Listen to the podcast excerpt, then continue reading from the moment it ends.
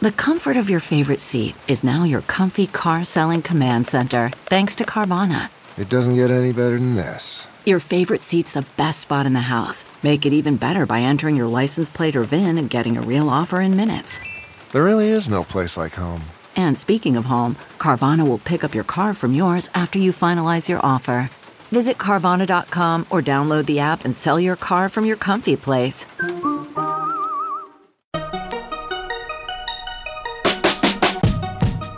Welcome to the Techmeme Ride Home for Monday, November 16th, 2020. I'm Brian McCullough. Today, continued problems with Big Sur have some people wondering if this is Apple's version of Windows Vista. But actual benchmarks continue to show Apple Silicon is probably a big win. All the details of the Galaxy S21 lineup have leaked. A monster new GPU for supercomputers is released, and a PC monitor that can actually double as a modern smart TV. Here's what you missed today in the world of tech.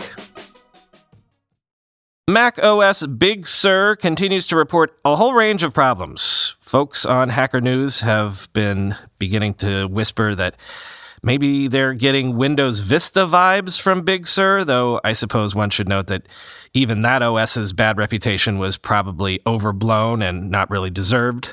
The latest thing to get reported over the weekend was that a large number of late 2013 and mid 2014 MacBook Pro users are saying that upgrading to Big Sur is straight up bricking their computers. Quoting MacRumors. Users are reporting that during the course of updating to macOS Big Sur, their machines are stuck displaying a black screen.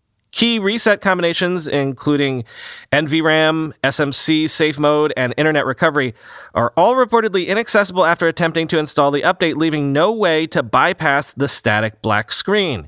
It appears that the overwhelming number of users experiencing problems are owners of the late 2013 and mid 2014 13 inch MacBook Pro, but it is unclear exactly how many of those users have been affected. It is also of note that these are the oldest models supported by macOS Big Big Sur. One commenter on Reddit said that they were told by Apple support to book their MacBook Pro in for a repair. Another on an Apple support thread said that the issue has been escalated to Apple's engineering team, so Apple should now be aware of the problem, end quote. Again, I always wait a long time to actually do an OS update. I think I only updated to Catalina sometime this summer. But that's just me. On the better side of the ledger for Apple, evidence continues to pile up which suggests maybe why Apple has been so confident in releasing the new M1 chip. Results uploaded to Geekbench show that the Apple Silicon M1 chip scores higher than every previous Mac. Note that that is not just every previous MacBook, but every single previous Mac at least in the single core benchmark, even when the M1 is emulating x86. Quoting from MacRumors again. The new Rosetta 2 Geekbench results uploaded show that the M1 chip running on a MacBook Air with 8 gigabytes of RAM has single core and multi core scores of 1313 and 5888 respectively. Since this version of Geekbench is running through Apple's translation layer Rosetta 2, an impact on performance is to be expected. Rosetta 2 running x86 code appears to be achieving 78 to 79% of the performance of native Apple Silicon code. Despite the impact on performance, the single core Rosetta 2 score results still outperforms any other Intel Mac, including the 2020 27 inch iMac with Intel Core i9 at 3.6 gigahertz. Initial benchmarks for the MacBook Air running M1 natively featured a single core score of 1,687 and a multi core score of 7,433. Additional benchmarks with M1 have since surfaced and are available on Geekbench, end quote. Quoting Jon Masters on Twitter, roughly what I expected would be the case. It's pretty embarrassing when you can run translated code faster than native. Shows why there was a need to make a transition, end quote. Also, over the weekend, we got a huge leak about the entire upcoming Galaxy S21 lineup. Remember, we think that this is coming not too long after we all switch our calendars over to 2021 in the new year. Basically, leakers expect we will see an S21, an S21 Plus, and an S21 Ultra. The Ultra will have a 108 megapixel main camera sensor and 3 times optical and 10 times super optical telephoto sensors, quoting Android Police. Across the board, Samsung will be adding more features to the cameras. All of the cameras will support 4K 60 frames per second recording, which was previously limited to the main sensor. Samsung Super Steady Stabilization will also be getting 60 frames per second recording. The camera will be able to automatically switch between 30 frames per second and 60 frames per second depending on the lighting conditions, just like the Google Pixel. For the three of you who actually care, Samsung is also adding an 8K 30 frames per second option to the camera instead of the 8K 24 frames per second that's on the Galaxy S20 and Note 20 series. Samsung's also adding a dual recording mode where you can record out of the front and rear camera at the same time. As of now, it appears Samsung will allow you to either have these in one video side by side as picture in picture or saved as two files. Samsung will also be improving the night mode with more manual controls. Additionally, it will improve the moon mode that's included in One UI 3.0, which will lock onto the moon and use EIS to make sure it's in frame while taking the photo. The Galaxy S21 and S21 Plus will both feature FHD Plus 120Hz displays, but they will not receive the advanced adaptive refresh LTPO panels featured on the Galaxy Note 20 Ultra. The Galaxy S21 will have a 6.2 inch display. The S21 Plus is 6.7 inches. The Galaxy S21 Ultra has what we are told is one of the best displays on any smartphone. It's a 6.8 inch WQHD Plus LTPO display with an adaptive refresh rate of 1 Hz to 120 Hz. The S21 Ultra will max out at an incredible 1600 nits peak brightness. By comparison, the Galaxy S20 Ultra has a peak brightness of 1400 nits. On top of that, Samsung will allegedly be improving the display's contrast ratio to 3 million to 1 as opposed to the, the 2 million to 1 on the previous generation. Our sources also say the Galaxy S21 Ultra will offer S Pen support. The stylus will not be included in the box. Instead, Samsung is planning to sell cases that will store the S Pen outside the body of the phone. Battery capacities for the phones will largely remain similar to the S20 series. The Galaxy S21 will have a 4000 milliamp hour battery, while the Galaxy S20 Plus will clock in at 4800 milliamp hours. 300 milliamp hours more than the current S20 Plus, and the Galaxy S21 Ultra at 5000 milliamp hours. Our sources couldn't confirm maximum charging speeds quite yet, but all models will support 25 watt fast charging at minimum. Powering the devices will be two processors, and as usual, which one you'll get depends on region. Samsung will be using both the Snapdragon 875, the yet to be announced successor to the Snapdragon 865, and the Exynos 2100. We are told the Exynos 2100 could be, quote, on par or better than the Snapdragon 875, though it's unclear exactly how the chips will benchmark comparatively. We are also told the new Exynos will be a more power efficient chip than prior generations, improving battery life. Both the Exynos 2100 and Snapdragon 875 are 5G compatible chips, and there will be 5G versions of every Galaxy S21 model, as was the case with the S20. We don't know if Samsung is working on LTE only models quite yet. We do know that the Galaxy S21 Ultra will be the only model to receive Wi Fi 6E support, which Samsung claims is about two times faster than standard Wi Fi 6. End quote.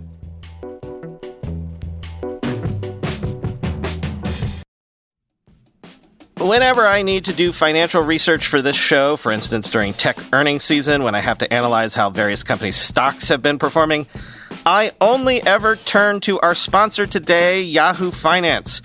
For more than 25 years, Yahoo Finance has been the brand behind every great investor. Whether you're a seasoned investor or are looking for that extra guidance, Yahoo Finance gives you all the tools and data you need in one place. They are the number one finance destination producing a holistic look at the financial news cycle, including breaking news, original editorial perspectives, analyst ratings, independent research, customizable charts, and so much more. Securely link your brokerage accounts for a unified view of your wealth, including 401k and other investments. A comprehensive perspective is what sets apart great investors, and it's how Yahoo Finance ensures you have the insights to look at your wealth in its entirety. With a community of over 90 million users each month, their real strength is helping you on your way to financial success. For comprehensive financial news and analysis, visit the brand behind every great investor, yahoofinance.com, the number one financial destination, yahoofinance.com. That's yahoofinance.com. With everybody fighting for attention, how can your business stand out and connect with customers? Easy. Get Constant Contact. Constant Contact's award winning marketing platform has helped millions of small businesses stand out, stay top of mind, and see big results fast. Constant Contact makes it easy to promote your business with powerful tools like email and SMS marketing, social media posting, and even events management. With Constant Contact, you'll reach new audiences, grow your customer list, and communicate more effectively to sell more, raise more, and fast track growth. Don't know much about marketing? No sweat. Constant Contact's writing assistance tools and automation features help you say the right thing at the right time, every time. Plus, you can send with confidence knowing your emails are actually reaching your customers thanks to Constant Contact's best in class 97% deliverability rate. I use this and you should too. Tackle any challenge with Constant Contact's expert live customer support. Plus, everything's backed by their 30 day money back guarantee, so get going and start growing your business today with a free trial at constantcontact.com. Just go to constantcontact.com right now. Constant Contact, helping the small stand tall. ConstantContact.com. NVIDIA has announced the A100 80 gigabyte GPU for supercomputers, which it says offers twice the memory of its predecessor, which was only introduced back in May, quoting VentureBeat. The chip is based on the company's Ampere graphics architecture and is aimed at helping businesses and government labs make key decisions more quickly by enabling better real time data analysis. NVIDIA made the announcement at the outset of the SC20 supercomputing conference this week. The 80 gigabyte version has twice the memory of its predecessor, which was introduced six months ago. We've doubled everything in the system to make it more effective for customers. NVIDIA executive Paresh Kharya said in a press briefing. He also said 90% of the world's data was created in the last two years. The new chip provides researchers and engineers with more speed and performance for the AI and scientific applications. It delivers over two terabytes per second of memory bandwidth which enables a system to feed data more quickly, the GPU. Quote, supercomputing has changed in profound ways, expanding from being just focused on simulations to AI supercomputing with data driven approaches that are now complementing traditional simulations, Kharya said. He added that NVIDIA's end to end approach to supercomputing, from workflows for simulation to AI, is necessary to keep making advances. Kharya said NVIDIA now has 2.3 million developers for its various platforms and added that supercomputing is important for the leading edge of those developers. He also said a recent simulation of of the coronavirus simulated 305 million atoms and that the simulation, which used 27,000 NVIDIA GPUs, was the largest molecular simulation ever completed. The NVIDIA A100 80GB GPU is available in the NVIDIA DGX A100 and NVIDIA DGX Station A100 systems that are expected to ship this quarter. Computer makers Atos, Dell, Fujitsu, Gigabyte, Hewlett Packard Enterprise, Inspur, Lenovo, Quanta, and Supermicro will offer 4 GPU or 8 GPU systems based on the new A180 gigabyte GPU in the first half of 2021, end quote. This is one of those products where when I heard about it, I thought to myself, wait, this hasn't existed before? It seems eminently logical. Samsung has a new computer monitor called the Smart Monitor M7. Smart Monitor because it functions almost exactly like a smart TV as much as a PC monitor. It supports streaming TV apps and things like AirPlay 2, which is why I thought, yeah, why are most PC monitors dumb screens? One wonders. Quoting The Verge. The company is releasing the Smart Monitor, which it claims is the first monitor to combine over the top media services, mobile connectivity, and remote PC capabilities. Samsung is releasing the M5 lineup consisting of a 27 inch size for $230 and a 32 inch size for $280. A 32 inch 4K monitor called the M7 is also coming that costs $400. It's not as immediately eye catching as the aforementioned Space Monitor, but it makes up for it with having more features. Like Samsung's line of TVs, the smart monitor runs Samsung's Tizen OS software and can connect to your Wi-Fi network to stream HDR10 content from apps like Hulu, Netflix, Apple TV, YouTube, and more without the need for any extra hardware connection. You can install other apps from the embedded app store like Samsung's Health app. All variants of the monitor can be mounted to your wall or to a monitor arm via 100 by 100 VESA mounts. Each has two 5 watt speakers built in and includes a remote control with voice assistant support for Bixby 2.0, Alexa, and Google Assistant. They're even AirPlay 2 compatible, making it easy to cast from Apple devices. It sounds a lot like a TV, yeah?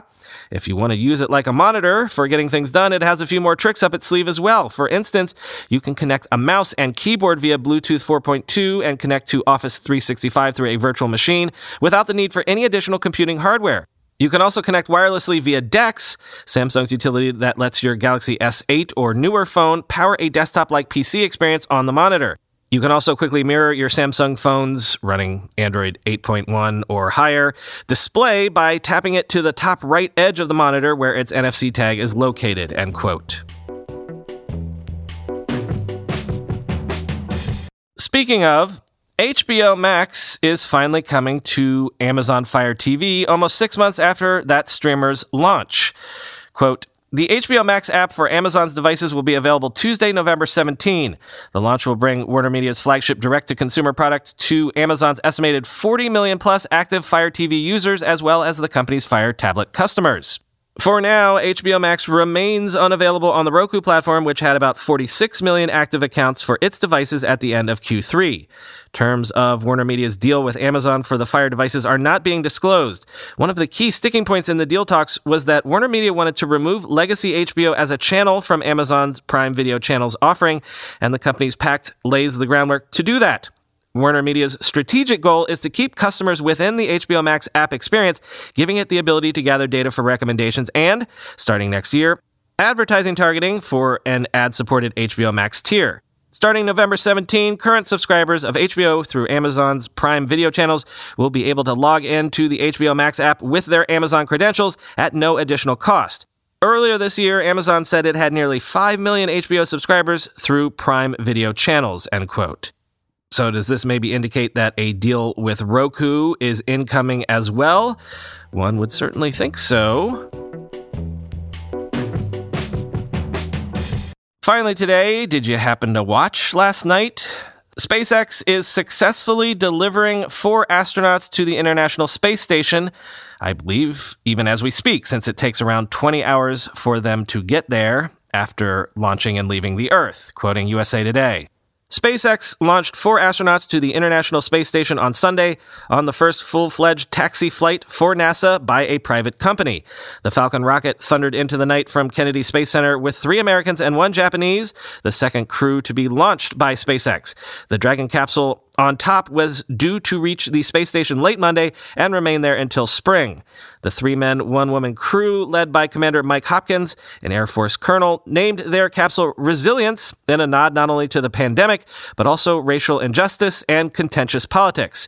It's also about as diverse as space crews come, including physicist Shannon Walker, Navy Commander Victor Glover, the first black astronaut on a long term space station mission, and Japan's Soichi Noguchi, who became the first person in almost 40 years to launch on three types of spacecraft.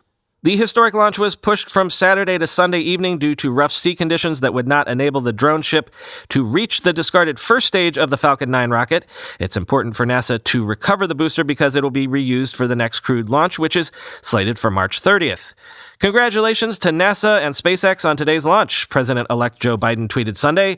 It's a testament to the power of science and what we can accomplish by harnessing our innovation, ingenuity, and determination. I join all Americans and the people of Japan in wishing the astronauts Godspeed in their journey, end quote. President Donald Trump called it a, quote, great launch on Twitter, end quote.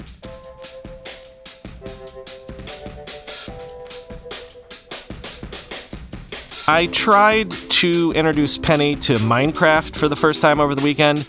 It did not go well, sort of stressed her out and sent her back to the comfort of Animal Crossing. Maybe we were a bit premature.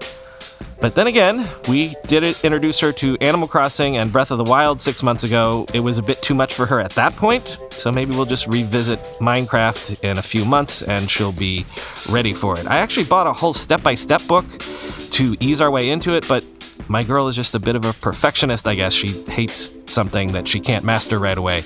Conversely, we watched that Behind Pixar documentary that's on Disney Plus, and she spent all weekend sketching her own cartoons. Wants me to show her how to make them into a movie. did I mention that I was a film major in college? So, all things considered, I feel like it was a mostly successful Papa weekend for me. Talk to you tomorrow.